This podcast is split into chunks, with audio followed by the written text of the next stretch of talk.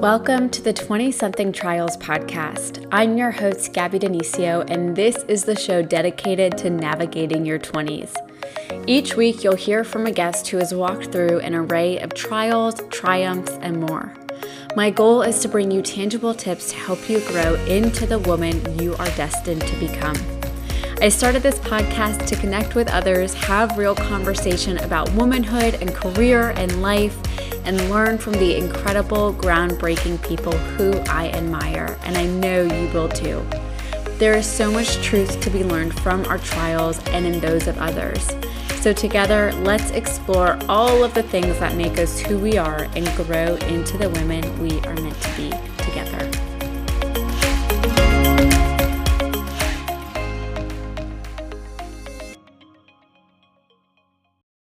Happy Wednesday, you guys. Welcome back to another episode of 20 something trials. I am so excited for you guys to meet our lovely guest today. Marika, thank you so much for being with me today.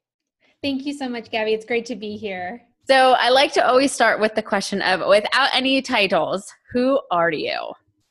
I love this question so much. Um, so, okay, without any titles, I would say that I am creative, courageous, efficient, and imaginative.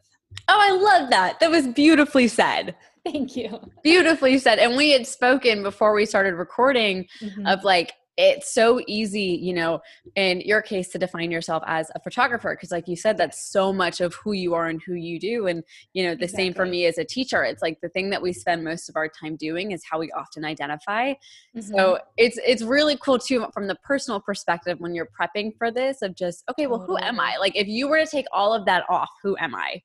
Yeah. Well, it was it was interesting. I almost kind of felt a little embarrassed when I saw the question pop up because I was like wait, like I have to think about this because yeah. I always say like I'm a photographer and creative director. I don't say any of those other things. Yeah. Like just casually. So yeah. um I feel like, you know, happily convicted about this and I am going to be asking other people this question moving forward. It's a great like first date question. It's also like totally. a good thing to ask coworkers, right? You get a totally. good feel of who this person is. Um mm-hmm. but like I said to you, I'm really excited to just dive into your story and learn more about you. When you look at your career now, is this what your teenage self had envisioned? So let's put you at 16. 16. Okay. When I was 16, I wanted to be a lawyer. Um, so no. Yeah. but um, it's interesting because I was kind of one of those kids that like was really good at a lot of things and wanted to be everything. Okay. Um, so, like, at one point, I wanted to act in the theater. At one point, I wanted to compose music for film scores. At one point in my life, you know, I wanted to be a lawyer. And by the time I got to high school and I was, you know, about 16, 17, 18, I really had my heart set on being a lawyer. And all the colleges I looked into, you know, I wanted to pursue something that was maybe pre law or political science or something philosophical beforehand to then you know eventually go to law school but um I mean, I, I ha- was always shooting a cam with a camera. I was painting. I was always very artistic, but I saw it as more of a hobby. So this question of like, is it what I envision? Like, technically, no, but like I always had this desire to make an impact in the world both like on a you know a personal individual level but also on a larger scale. And so i actually do feel like i'm doing that now. So in one way i yes i am doing exactly what i imagined. It's just taken a different shape and form than i had imagined from the beginning. Yes and sometimes i think that is the more beautiful path even though yes I'm sure like I think back to 16 year old me and I, I often say she'd be like, what the hell? you know, but mm-hmm. I think at yeah. the root of who I've always been, what I'm doing now makes sense. But sometimes when we're younger, we have these blinders on and we're also mm-hmm. trying to mm-hmm. follow what like society thinks we should do. And if we have yes. parental influence, but you know, being such a creative, like how you are, mm-hmm. was this something that you were born with? Was this something that you just, you know, evolved into as you got older? Where did the creativity stem from? Hmm, that's an interesting question because obviously, like, I think everyone has a healthy balance of nature versus nurture, right? So, um, hopefully, so yes, like, I mean, I think I've always been creative. Like, my my grandfather um, on my dad's side was a painter, and my grandmother on my mom's side has always been very artistic. Mm. Um, so, you know, there's that, and my dad is also very artistic, and so I kind of grew up like drawing and painting and all of that.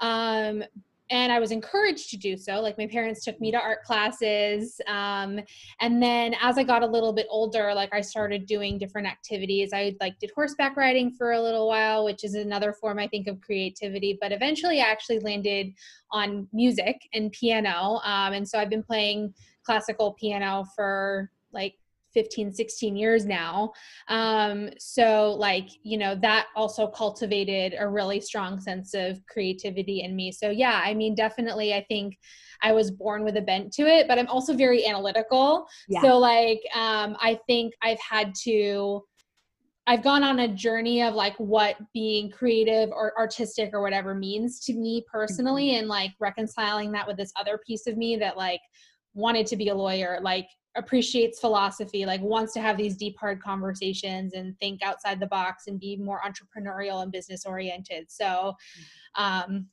yeah yes and no. Yeah well you know in in owning your own business you really do get to marry both of those skill sets pretty well because for sure. I imagine you you're doing a lot of analytical thinking when it comes mm-hmm. to the numbers and the business side of things or the yes. you know strategy but then the actual business is creative. Mm-hmm totally. Yeah kind yeah. Right? I, yeah. I feel like there's it is creative and i think you know i'm i'm a very intuitive person so i would say that yes like a lot of like my day-to-day stuff like being on set with a client or coming up with you know concepts and writing briefs like there is that level of intuitive creativity to it but there's also like an analytical system and process in place like to make it possible so um yeah it's it's such a weird balance and you know maybe we can dive into this a little bit later but i find that so many like photographers or creatives just don't have a sense of business and what it takes. Um, and so you know this idea of a starving artist like has been cultivated over you know hundreds of years because like you know people haven't had that like business entrepreneurial mindset around it. And i find that the people i know that do have been very profitable and very successful while still creating things that you know are beautiful and meaningful and important to them and important to the world. Right. And you know it's interesting because we do we value the creatives we value the art that's put out into the world. But you're right there mm-hmm. this idea of the starving artist and mm-hmm. you know you think of all the consequences that that has but it also mm-hmm. sets creative people up to think well i can't do this unless i want to live as low as can be um, mm-hmm. um, and that is not attainable for many nor should it be right if you have this gift and this skill it shouldn't be i either do the thing i love or i don't eat for a week right can I tell you a story? Please, yes. So, okay, so my first day of my senior year of college, so like first last day or last first day of school, right? I, I so I was in an art program. I got a bachelor of fine arts in studio arts with an emphasis in photography, um, and so like it was a fine arts program primarily. I was the only person in my year for for all four years who actually worked full time during mm-hmm. school, was running my own business, like doing my own thing, learning how to be successful as a creative person. So, first day, sitting in my senior seminar class, the class was taught by a husband and wife who are both artists. They say, they tell us, you know, it's your senior year and like that's great, but like being an artist means like you're never going to have any money and like we're never going to have kids because we're so poor that like we can't like make money being artists and like yeah so we'll never have kids. And they were basically like dooming us to this fate. And i was so angry. Like i kind of went on like this this few month journey of like i hate art i hate artists like i hate all of this because it's like not like if that if this is what being an artist means then i am not an artist. Mm-hmm.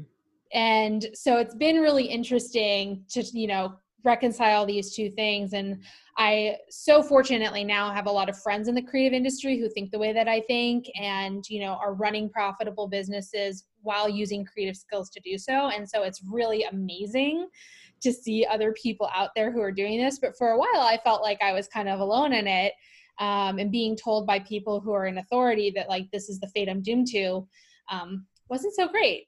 it's that's terrifying. That's terrifying yeah. because think of how impressionable impressionable you are at let's say 22. You know, you're about to graduate. The world is very scary at this point mm-hmm. because you have never not been a student. And so yeah then to hear people I imagine you might admire or people who have had quote unquote success in the industry mm-hmm. are also telling you like great run, good luck making any money. It kind of also invalidates a lot of what you guys have been working for for, for all sure. those years. Yep. And so to panic is probably like the primary response in this instance. I didn't panic. I went away with a fire in my belly to prove mm-hmm. everybody wrong. I was like, yeah. you know, I felt out of place for four years in this program. And, you know, I'd cry in my mentor's office being like, I don't fit in here. Like, what do I do? Like, and I was encouraged thankfully by a small handful of people to really pursue my business and really cultivate that and so you know I, I knew that these people were wrong like from the get-go. Like i knew that like of course i can make money doing what i'm doing and if this is what i'm called to do because like you know going from wanting to be a lawyer to ending up pursuing a bfa like you know there was a clear shift in my way of thought and some things had happened where i was like okay i know i'm supposed to do this. Like i know i have to pursue this calling because um, that's what it is to me it's not just a career like i feel called to this this path and so um, if that's true then you know sure like if i have to starve then maybe it's worth it but i knew that wasn't going to be the case yeah what so. were if you don't mind sharing what were some of those shifts that happened mm-hmm. where you mm-hmm. went from law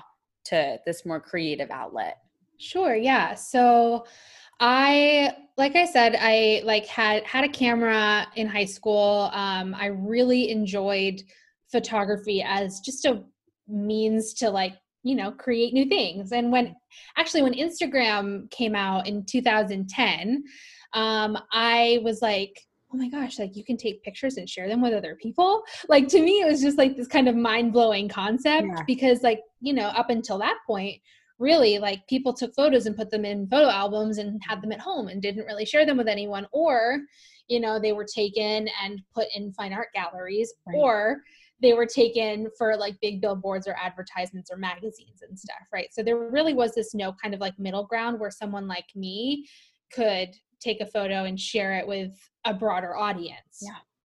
Um and so you know, I like had a phone. I was like taking photos of everything. If you go back through like my Instagram, you'll see some really horrific, I love terrifying it. images. like, why the heck was she taking a photo of like monkey stuffed animals? Like, what does that even mean? I have this one picture that I can see so clearly. I used to eat those like Oikos yogurts for oh breakfast. Oh gosh, yeah. And I had blueberries in it. And I took a picture and I it was like I randomly took my phone out, went like this, and uploaded. It was like a three second thought process and was like, breakfast. like, what? And it probably had like the worst filter on it, right? That made everything look yellow and like a yellow tint. Yeah. yeah. exactly. oh my gosh. So that's how I got started in photography was yellow filters and, you know, stuffed animals. Um, but like I really enjoyed this process. And as I started using my phone to take photos, and you know, back then like phones were nothing compared to what they are now, but like, you know, it was a really cool outlet for me. And I had like, you know, a small little point and shoot camera that I'd travel with. My family traveled a lot growing up, so I'd take photos of us like being out and about. But this like kind of new medium of sharing was really exciting. Mm-hmm. Um, so I ended up buying um, like an amateur professional DSLR myself, saved up and I bought it. And um, again, like still was really just taking photos of like things for me or traveling like i just really wanted to elevate the quality mm-hmm. um, and then like you know i had a big group of friends in high school so like we'd do a lot of things together so like i'd bring my camera and i'd take photos of like us hanging out or like you know we did mission trips in youth group in high school. So like we'd go on trips and i would bring my camera and i'd take pictures of everyone and like we'd have photos to share afterwards. Um, and then like you know people were like oh like can you take photos of my family for christmas? Or you know can you shoot my wedding? Or i shot my first wedding when i was 16 um holy crap. yeah. So like you know there was a lot i mean they're not very good. And it's i'm so thankful to this couple for trusting me but looking back like you know they're not great. Um but as long as they're happy that's what's important. But anyway um yeah and so like but all this while like you know i was really just thinking it was going to be like just a hobby. And then on one of those missions trips that i went on with my group of friends in high school you know i brought my camera and like was taking photos and at the end of these trips we had this tradition of doing we call them care cards so um, everyone would write a card for everyone else that was on the trip. So just like a little index card and just like a nice, like you can make it as long or as not long as you wanted to, but just like a nice way to like encourage everyone and acknowledge everyone and um, just, you know, be supportive of all the hard work we'd done over the course of that week, two weeks, three weeks, however long it was. Um, and so that year, I think it was my uh, junior going on senior year of high school. Um, there were 30 people on the trip. Every single person wrote in the card that they saw my gift for photography and that they thought I should pursue it somehow. Every single person. And wow. it was like bone chilling, like coming home and reading these cards because at that point, you know, I knew that I wanted to be a lawyer, but I wasn't convinced that I was going to be a lawyer, if that makes sense. And you know you don't know anything when you're like 17 so like you know of course it's like okay well i'm open to what's what's next. And like my mom had had me take like a professional personality test with a psychologist to like try and narrow some stuff down because i was like good at all these things and still not convinced about some things and so yeah. like i mean that test said i should be a bartender or a park ranger because of like whatever skills that I have, maybe interpersonal or creative, or the introvert in me who wants to walk around alone in the woods like Ron Swanson. Like, I don't know. But oh my god, that's such a like I looking at you now, I'm like, I'm picturing you in like ranger gear. Yeah, right? No, that's not gonna happen. But you know, long story short, you know, kind of all roads pointed to this path of photography. Yeah I had no clue like it was going to look like it looks right now because I, I didn't want to shoot weddings. I didn't want to do this. I didn't want to do that. I mean, I've done all of it and I, you know, I've done every kind of shoot you could imagine to like, you know, find what I wanted to do. Um, but yeah, but here we are now and yeah, that's that. so when did you formally launch the business? Formally launched the business in 2017. Okay. Yes. Okay. So was that, that you were in college then, right? I was, yeah. Um, I had done an internship in college where I was a content creator for a small company out here in California, and um, I was doing like all of their social assets. I was conceptualizing like their business basically and translating their business goals values etc into photography. And it was something i'd never done before. I really got to put on my creative director hat and like you know write these briefs source props come up with budgets find models. I mean i did everything. Um, and i loved it I loved everything and I was so excited and I was like this is it. So literally I finished that internship and like within 2 weeks I had my first client. Like I hit the ground running. Wow. And now you you still do all of the things now, right? Pretty much. Yeah. I mean, I am learning how to be a little bit more hands off with some things because I'm growing a team and I have people on my team now. That's amazing. Um, I didn't realize that. Yeah. So, I mean, no one's full time yet, um, but like I'm starting to hand things off to other people um, which is great because it's really nice to have help. But you know, I want to be involved because I I think that I do my best work for my clients when I I know what their goals are. Like I come in as a holistic partner. Like I want to know what the marketing, sales and business strategies and goals are. Like I want to know like what their editorial calendar looks like. I want to know like who they're trying to be in the world so that I can go away and say, okay, you want to be this, then I'm going to give you this and like yeah. here's how we're going to do it and give them an action plan so that they, you know, are getting what they need but like a lot of businesses you know need that third party creative partner to help guide them in terms of the creative direction. A lot of the smaller businesses are like you know mid-range businesses don't have an in-house team doing it for them yet. So you know i'm almost playing consultant and actual executor because they need all of that help. And so and i want to be involved in all of it because if my name's on it i need to know what's going on. Yeah. so so, what are some of the things like when you're working with your team? What are some of the things that you're learning to be more hands off with? Mm-hmm. Well, a lot of it's on the back end right now. So okay. um, I have some people helping me with marketing and social media for my own business and brand awareness, um, PR as well.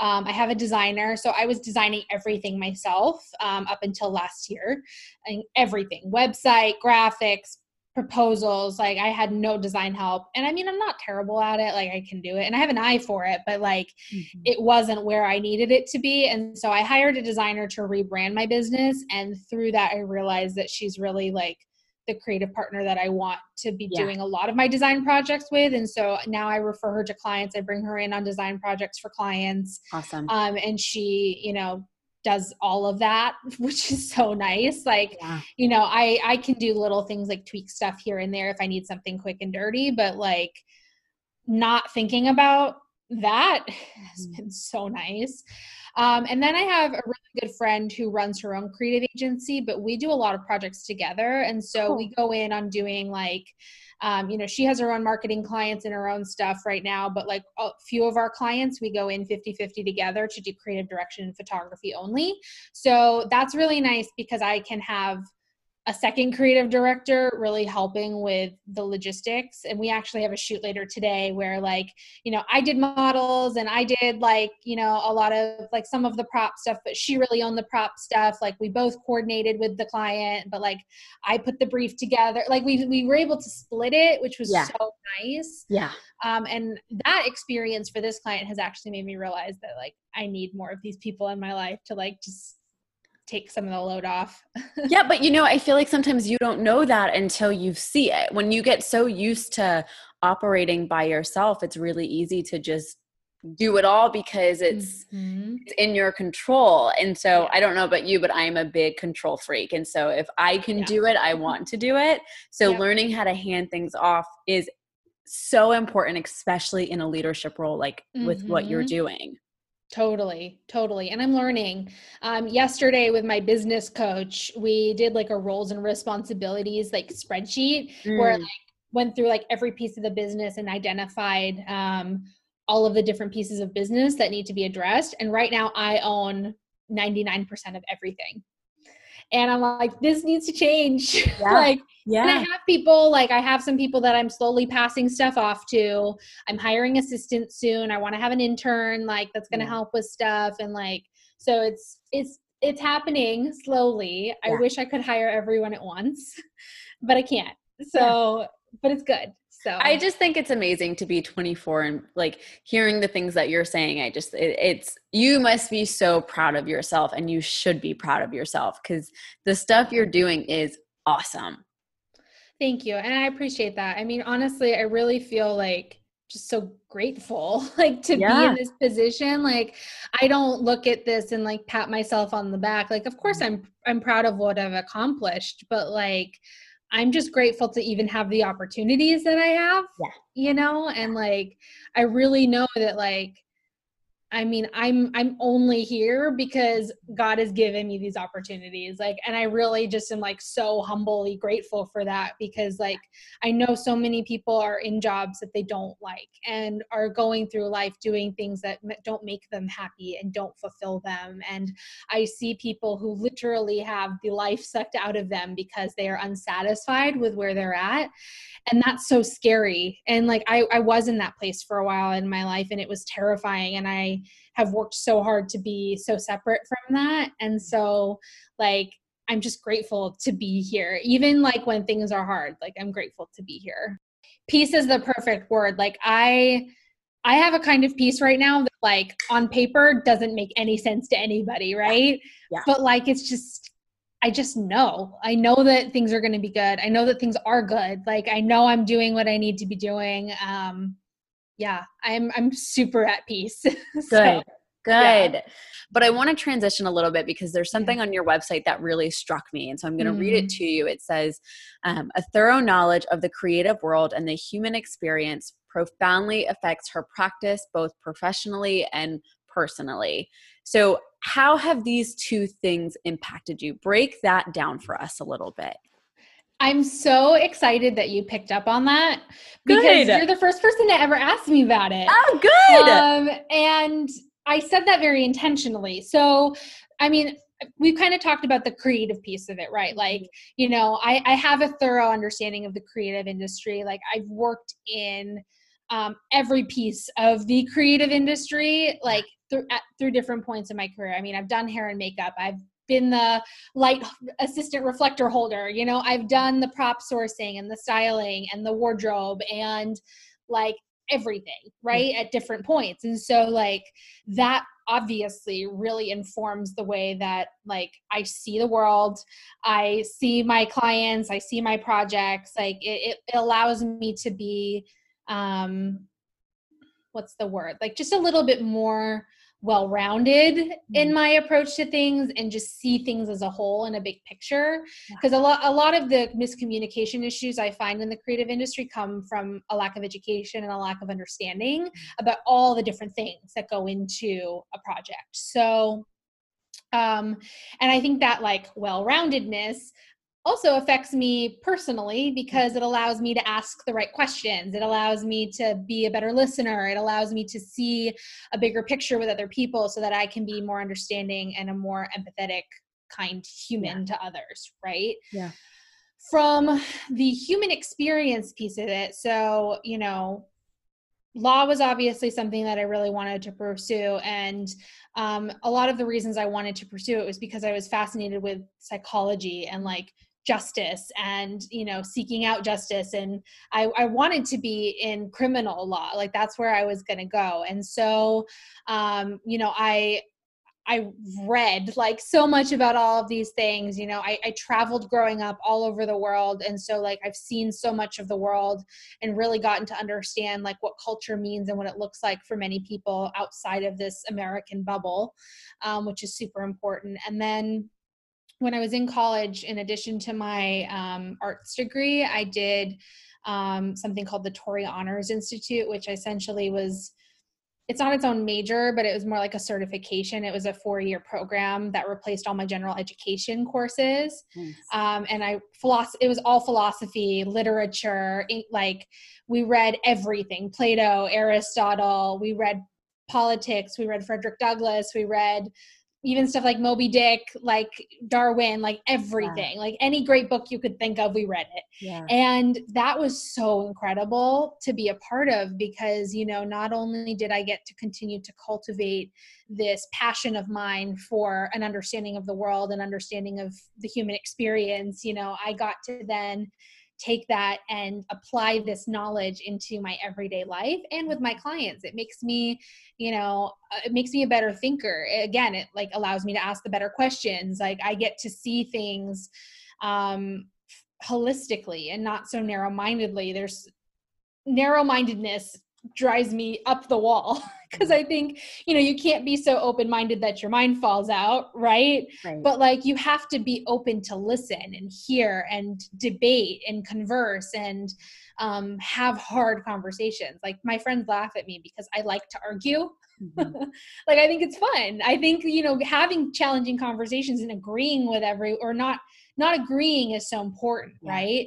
And so yeah, I don't know. I just think like you know obviously it's important to be a student of your industry but i think it's also important to cultivate other passions and other um, avenues of learning so that you know you're not stuck in one lane that you can see things in a broader more holistic way you have such a curiosity for things other than your field. And I think it's just really admirable. And I also think it's something that we all, you know, more so need to adopt because I see it a lot in my students where, you know, they'll really struggle to understand why they're learning this, whether it's in my class or a different class, right? And so a lot of times mm-hmm. you see people like i'm thinking of this because in your in your case like you could have been like i just want to focus on what did my bfa expect like specifically in photo and that's it. But for you to take interest in literature and philosophy and religion like there's so much to be learned from that. Um, and I, I think i've shared this on the podcast before but what you said reminds me a lot of one of my favorite professors. It was i was a sophomore during the 2016 election and in English, we just were able to have a lot of these in depth critical conversations and you know because all of us at this point are of voting age. All of us were going to vote and he before we knew the shitstorm that was to come you know he was like look at both sides. You need to be able to understand yes the democrat side the republican side the candidates views you can't just shut one off you can like what you're saying you cannot just be narrow minded and that has stuck with me so much not even just in politics but in everything of mm-hmm. i need to be able to see why somebody disagrees with me and i don't need to yes. be an asshole about it i need to understand it yeah. and there's a, a, a, short story I have my kids read, and it's it, in it. It says respectfully but firmly, I disagree, mm-hmm. and I'll often have that conversation with them of like, you don't need to agree with everything they say, but you're yeah. not going to be a dick about it, right? Respectfully, yeah. but firmly, you can disagree with something, but mm-hmm. do it in a way that's constructive and maybe academic in our setting. Um, but it is, yeah. it's important because not many people think like that. No, and a lot of people will abandon relationships or friendships or professional relationships when someone has an opposing view. And that is so unhealthy and so not cool. Like, you know, yeah. I, I love that. Like, you know this idea of like respectfully and firmly disagreeing because of course mm-hmm. like you have to have a moral compass a sense of values right, right? you have to have grounding in like what you believe in and yes, that is absolutely going to conflict with other people because we're not all the same. But like, why can't you still be friendly or friends or colleagues with people that disagree with you? Like, yes. does everyone have to think the way you think? Like, right? No, and there's don't. so much harm in that. There is. And, you know, of, yes, you have to be informed about any side of any debate, conversation, whatever, because otherwise you can't have an opinion if you don't know both sides like right. you can't genuinely be out there saying well i believe this i'm like well how do you know you believe that mm. like and if you can't even entertain the other side yes you know the so, same yeah. professor he would always say there's a difference in between in between being intelligent and between being educated Absolutely. And I, you know, I think just being in school all my life, it's like you really mm-hmm. just focus on the education piece where it's like, no, no, no. Intelligence and education and being educated are two very different things, right? And so Absolutely. The, his words, I he's like my favorite guy ever. So his words have I just, love that. like stuck with me as I've gotten older and even as I've like gotten out of college. Um, but it's important I think that we have those people who call it out like it is and for us, you know, being early 20s being impressionable right especially mm-hmm. like that mm-hmm. experience you had with those two professors which right. like shame on them that should have never ever been a conversation that they had with yeah. like college students i mean totally because look at you you're doing everything opposite that they said mm-hmm. that going to be able to do um, yes so to me too it also like instills that we as the adults now need to be better adults you know yeah that's a great point yes absolutely a, a few of the notable publications that you've been featured in. It's ABC, NBC, Refinery 29, and then a handful of others. Mm-hmm. So, first of all, congratulations. That is Thank amazing. Um, but what advice would you have for somebody who is also looking to expand their brand and get those um, like high level clients or that high level PR the way you've gotten? Sure. Yeah, that's a great question. So, First of all, I would say it's it's important to remember that brand awareness really takes time to cultivate. Um, I didn't wake up one day like having like you know all of these features and all of these publications. Right. You know, like I have spent a decade working on cultivating this practice on building this brand yeah. even if i didn't know 10 years ago what it was going to look like you know you got to start somewhere right so um but yeah so like for some of those features um you know i did some free work that I knew would get picked up. I just knew. Like, you know, you kind of have an intuition about some of these things, or at least if you don't think you do, you should listen better because everyone does. Like, you know, like there sometimes are opportunities where you just know like it's going to be impactful for your career. So, like, you know, I would take a project here and there where I was like, yeah, like, um, or maybe I don't know if it's going to turn into something, but I know that like it's a meaningful cause or it's a meaningful opportunity and it has the potential to be seen. Um, so, you know, I think it's important to show what you want to shoot. So, you know, to speak to your question about acquiring like higher end clients, like if you want higher end clients, then you shoot for higher end clients. Like even if they're not paying you, maybe you yeah. buy some products and you style them yourself or you grab some models and you you put together a shoot, you know, like if you don't have the portfolio, you have to create the portfolio. Mm. Um, for some of those other publications, um, I hired a PR team to take care of it. I had some stuff happening during COVID and um, I really, it was time to put it out and share it with the world. And I, PR is scary and this dark web of like nothing, you know, everyone like PR this, PR that. It's like, what does that actually mean? Yeah. So, you know, but I hired someone to help me and it turned out really well. And like, you know, has it equaled business yet? It hasn't. But having that, you know, reputation that's being built and this you know brand awareness that is you know actually like really um you know what's the word? Like it's it's legit right? Yeah. to have these being picked up by these publications like that's super important. And um you know so like spend the money where it makes sense. I wouldn't say go out and buy a pr team and spend thousands of dollars to make it happen because i don't think that's necessary um right off the bat and i didn't i didn't spend thousands of dollars. I spent a small amount of money because they found a really good deal and someone was able to help me you know and so um but yeah i mean like I said, brand awareness takes time. So, like being consistent on social media, having an updated portfolio, maybe sending your portfolio to magazines or publications or you know submitting into contests. Like i submitted into a lot of contests when i was in college especially and my work's been featured in books and magazines and galleries because of that opportunity. And so um you know for PR and like acquiring like or discovering rather like opportunities to be exposed, sometimes you have to seek them out. Sometimes they'll come to you. Um, but yeah, there's so many different ways to do it. Yeah, you said a lot of really important things here. And the big thing that stood out to me that I think it's important to reiterate is you've been at this for a decade. Yeah. You haven't been at this for a year or two years. This has taken time. And now is as you start to grow and as your reputation starts to build is where you start mm-hmm. to reap the benefits right so exactly. i think it's important for you know you guys as listeners to hear that that this wasn't mm-hmm. an overnight thing um, nor should it be right i don't think no, anything no. of real value comes from an overnight success um, yeah. so thank you for pointing that out because it's important it's one of those things i don't think we talk about as often as we should mm-hmm. um, and it, it, everything takes time things that are yeah. worth your time take time mm-hmm. it's so true yeah, yeah.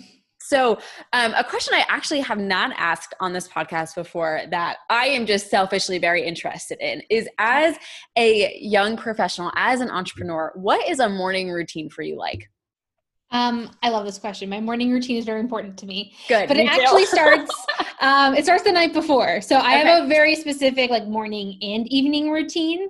Um, but my evening really affects my morning. So I am a grandma, first of all. I like I if I could be in bed at eight every night, I honestly would.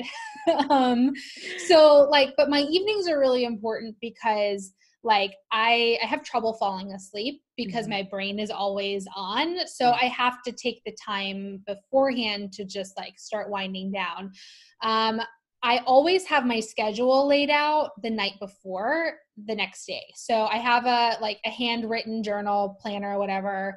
I literally write out my day hour by hour and task by task um, so that I know what I'm stepping into the next day and I'm not waking up blind because um, that gives me a little bit more peace in the mornings if I don't know what I'm doing the next day. Like I wake up rushed and stressed and whatever. Yeah. Um, and I always have a cup of tea before bed. That's kind of like my like that's the last thing I drink. It's like I don't eat any food after I have like when I have my tea. It doesn't matter if it's like six o'clock or eleven o'clock. Like the tea is the end. Yeah. So what kind of tea is it usually? I usually drink like a detox tea from like okay. the Yogi Tea Company or Pukka Herbs or something like that. Okay. Um, sometimes like a licorice and peppermint. It depends. Um, and then tea is actually how I start my day in the morning. So okay. it's like my end my book ends to my day. Mm-hmm. Um so okay, morning routine. First thing in the morning, like I get up, I wash my face. Um I've been ice rolling my face lately. How do you like it? It feels so good. Yeah. It feels so good. Like I didn't think I'd be into it, but I got one at an event and I was like, I'll try it. I love it. So while my like tea water is heating up, I'll like ice roll my face and like do my skincare. Um, my morning skincare is pretty like light. Like yeah. I'll like do toner or face oil, maybe some serum, something just like whatever my skin needs in the morning, but I don't put too much time into it. Um, and then so yeah, I have my tea. I take my vitamins. I journal. I read my Bible. I pray and then usually like i'll let the tea like steep in like cool off like while i'm doing all those things and then I'll sip my tea, like maybe I'll watch like an episode of Friends or like the news or yeah. like something like something quick and easy so I can like drink my tea because I find if I drink my tea while doing other things, I never drink my tea. Yeah. So and um, then I just get going. Like, yeah, I get started. Sometimes I'll work out first thing in the morning. Sometimes I'll wait and do it later. But like, you know, finishing that tea and like getting up is like the start to the day. Now, are you pretty regimented with your hours? Are you like a nine to five? What is what are you, what's your hours look like? All over the place. Yeah. I'm just kind of starting to have better boundaries with that. I mean, I used to work seven, eight days a week. yeah. Like seriously. So um, I try not to work on weekends if I can help it now. Um, obviously it's unavoidable sometimes, but um, you know and i i do i do work every day i really do like yeah. even if it's a little something i do but like during the day like yeah i try to start by nine if at like the latest mm-hmm. um sometimes it's earlier sometimes it's later um and then i work till i'm done yeah like some days like i have meetings and appointments and i'm not able to be done like today i have a shoot till 7 p.m i'm not going to mm-hmm. get home till 9 right yeah. so like um, and I've been working since eight. So yeah. that's like a 13 hour day, right? Um, but like yesterday, I, well, actually, no, yesterday was just as crazy. Um, like, but last week there was like one day where like I didn't start till 11 and I finished at three because there was other things going on, right? So yeah. it definitely depends, but I'm not very good at shutting my brain off. So I'm the same way. Listeners, like, don't be me. nope, I'm the same way. And so I'm also learning how to establish those boundaries. I think um, I'm actually going to start charging my phone in the living area and get like an actual alarm clock because nice. I am finding myself way too connected and it's starting mm-hmm. to drive me nuts. So that's something I'm looking into. Mm-hmm. I'll let you mm-hmm. know if it's if it's anything that helps. Please do. Yeah. I actually turned off notifications on my phone almost completely because smart. I was getting emails, Instagram, everything all day and I was looking at my phone all day. Yeah now I like barely look at my phone and it's the best thing ever. And yeah. like it's not that I like I of course I'm checking my email like my response time is 24 to 48 hours for everything. Like I am like on it, but like I'm checking when I have time, not, not when I'm in the middle of something mm-hmm. and can't give it my time. Right. Right. Yes, absolutely. I um have started using the like time restrictions oh, cool. on apps and it's helpful. I'm not great at it, but it, it has been fairly helpful so far. So it is, it's like little tips and tricks that just make life easier. Totally. And you'll find what works for you. Like, yeah. you know, like I don't sleep. I used to sleep with my phone next to my bed. It's mm-hmm. still in my room, but it's across the room. So yeah. I actually have to get out of bed yeah. to turn the alarm off. And you're and then I'm like, easier. okay, well, I'm up. Yeah. Yeah. I've heard that before too. So, um, the segment that we have on this podcast is called Truth and Trial. So, my question to you is what has been the greatest trial in your career or your life so far? And then what has it taught you? Deep. Well, why don't we stick with career? Um, because this freaking year yeah, would right. be 2020. Probably, yeah. You know, the end podcast over. We all Done. get it. Um, no, I mean, obviously, like there are ups and downs as an entrepreneur and building any business, and there have been like isolated days or weeks or whatever that have felt like the worst but honestly it's been this year and i think i'm fortunate to say that most of my career has been okay. Like you know i was kind of one of these people like maybe six months ago where other entrepreneurs would be like oh like every day i wake up and i wonder why i do this and like some days i just want to like go and get a job because it'd be easier and like i never felt that way. Mm. and then there have definitely been moments like over the last few months where i've been like this is really hard but then you know i remember that it's hard for everyone right now and even if i had a perfect 9 to 5 you know bi-monthly paycheck whatever that could have been taken away too so um I definitely don't wish for anything else, but yeah, but this year's been really hard. I mean, um, I told you when we talked, you know, a few weeks ago that uh, the middle of March, you know, I I went on a holiday and I was in Israel and um going into that trip i had contracts lined up ready to go with some of the world's like couple of the world's big brands like brands that are household names and i got back on march 13th by march 14th everything was gone.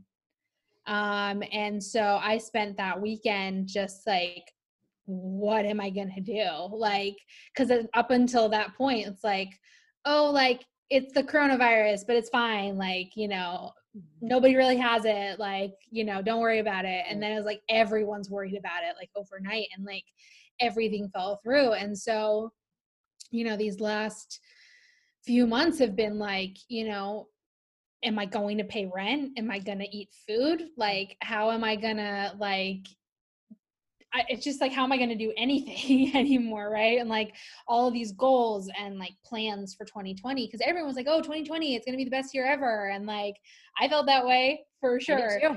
um and going into it i had all these plans and then i was beating myself up for like three months because i wasn't meeting those goals and making those plans happen. Um yeah so i've learned a lot and it's been a really crazy test personally too because like you know my business and my personal life are so intertwined right now um that yeah i mean i was brought to my knees many times like there were many sleepless nights many like you know just tears upon tears upon tears like breakdowns meltdowns yeah. like you know one minute i would feel so hopeful and literally the next minute i mean i was probably going through a bout of depression to be honest because yeah. like my my mood swings were just like not healthy mm-hmm um, but I'd, I'd never gone through this before like this. No one ever has right? So like no one could say to me like oh but i've gone through this and like it's going to be fine. Like you know maybe maybe the 2008 recession is the only thing that compares in our lifetime to something quite like this but it's not on this level right? So anyway that's like a whole lot of things but yeah this year's been really tough. Yeah and it's like you said whether you were in a normal nine to five who knows if it would have exactly. been you know like there's no there's no way of knowing anything at this point yeah. but i think it's wonderful that you're starting to see the up and that you've been able to keep going and that this mm-hmm. year hasn't totally crushed you right you're here you know and that that that in itself is enough sometimes especially in times yes. like now I agree. So, I completely agree. Where can people hang out with you online? Where can they see your beautiful work? Where can they hire you? Give us all, all the details. Totally. So um, I am Marika Creative pretty much anywhere. So Marika is M A R I K A and then creative, just like it sounds like. So marikacreative.com, Marika Creative on Instagram, Facebook. I have a Twitter, but like don't find me there because like, I don't do anything there. um, I'm on LinkedIn. LinkedIn's a really good way to connect with me. Um, you know, my email is marika at marikacreative.com. So I'm very easy to find. Yeah. Um, you know, my phone number is very easy to find. So like we'll be friends, like, you know, we can chat. Um, but like if you want to work together, please email me. That's the best way to set something up. Awesome. Thank you so much for your time today. It was wonderful talking to you. Thank you so much, Gabby. This was really fun. All right, guys, we will talk to you soon. Until then, have a wonderful, wonderful rest of your week. Bye, guys.